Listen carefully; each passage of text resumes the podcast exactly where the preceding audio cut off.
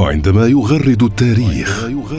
فما علينا إلا أن نستمع ونفكر. في الحقيقة أن الروايات المرتبطة بتسمية عمان بهذا الاسم متنوعة. ونفتخر ونتعلم. من أمم عمان في القديم السومريين وهم أول من أخرج النحاس. التاريخ يغرد مع الدكتور محمد الشعيلي. فكان هذا الأمر من الأمور التي تحسب لصالح عمان في عهد الإمام التاريخ يغرد. التاريخ يغرد. يأتيكم برعاية. العبيداني. شهدت عمان عبر تاريخها منذ القدم وصولا إلى وقتنا الحاضر تسيير الكثير من الرحلات البحرية والتي تعددت دوافعها سواء في الجوانب السياسية أو فيما يتعلق بإعادة إحياء التراث العماني البحري. فما هي أشهر هذه الرحلات؟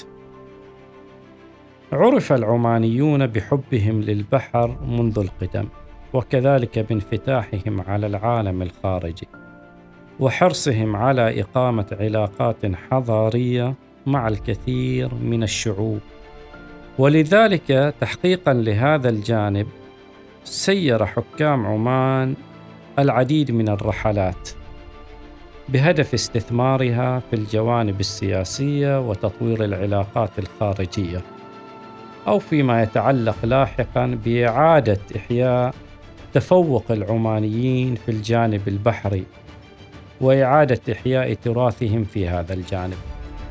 ومن أشهر رحلات السفن العمانية في هذا الجانب رحلة السفينة سلطانة إلى ميناء نيويورك بالولايات المتحدة الأمريكية سنة 1840 وهي الرحلة التي حملت مبعوث السيد سعيد بن سلطان إلى الرئيس الأمريكي. هذا المبعوث يتمثل في شخصية أحمد بن النعمان الكعبي وهي الرحلة أو الزيارة التي ساهمت في تطوير العلاقات العمانية الامريكيه وبعد سنتين نجد نفس السفينة تقوم برحلة إلى لندن. حامل علي بن ناصر الهنائي مبعوث السلطان سعيد بن سلطان إلى الملكة البريطانية فكتوريا وفي عام 1849 قامت السفينة العمانية كارولين بزيارة ميناء مرسيليا الفرنسي. وقام قائدها الحاج درويش مبعوث السلطان سعيد بزيارة بعض المدن الفرنسية كما استقبله لويس نابليون بونابرت الرئيس الفرنسي حينها. أيضا في هذا الجانب نجد رحلة السفينة صحار إلى الصين في سنة 1980 وهي الرحلة التي جاءت لإعادة إحياء ذكرى العلاقات التاريخية بين عمان والصين باهتمام كبير من قبل السلطان قابوس بن سعيد طيب الله ثراه والذي أمر ببناء السفينة صحار وفي تسيير رحلتها عبر نفس المسار إلى مدينة جوانزو الصينية الذي سلكته قديما. أيضا لدينا في هذا الجانب رحلة السفينة جوهرة مسقط إلى سنغافورة سنة 2012 وهي الرحلة التي جاءت لإعادة إحياء جهود أهل عمان البحرية وتفوقهم في هذا الجانب. وهي السفينة التي أهديت في النهاية إلى حكومة سنغافورة كونها الدولة التي كان لها السبق في اقتناء الكنوز النفيسة التي اكتشفت ضمن حطام السفينة الأم وأيضا هي الدولة صاحبة المبادرة في توثيق ذلك الاكتشاف وفي إفرازه.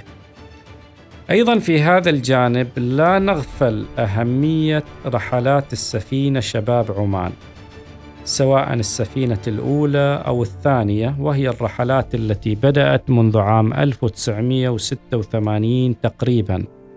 حاملة معها رسالة عمان في السلام وفي التسامح وللتعبير أيضا عن جهود عمان في الجوانب البحرية وفي توثيق أواصر الصداقة والإخاء بين عمان ومختلف دول العالم.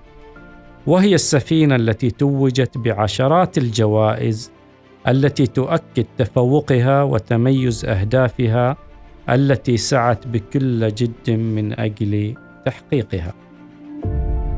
وعندما يغرد التاريخ فما علينا إلا أن نستمع ونفكر. في الحقيقة أن الروايات المرتبطة بتسمية عمان بهذا الاسم متنوعة. ونفتخر ونتعلم. من أمم عمان في القديم السومريين وهم أول من أخرج النحاس. التاريخ يغرد مع الدكتور محمد الشعيلي. فكان هذا الأمر من الأمور التي تحسب لصالح عمان في عهد الإمام التاريخ يغرد. التاريخ يغرد. يأتيكم برعاية.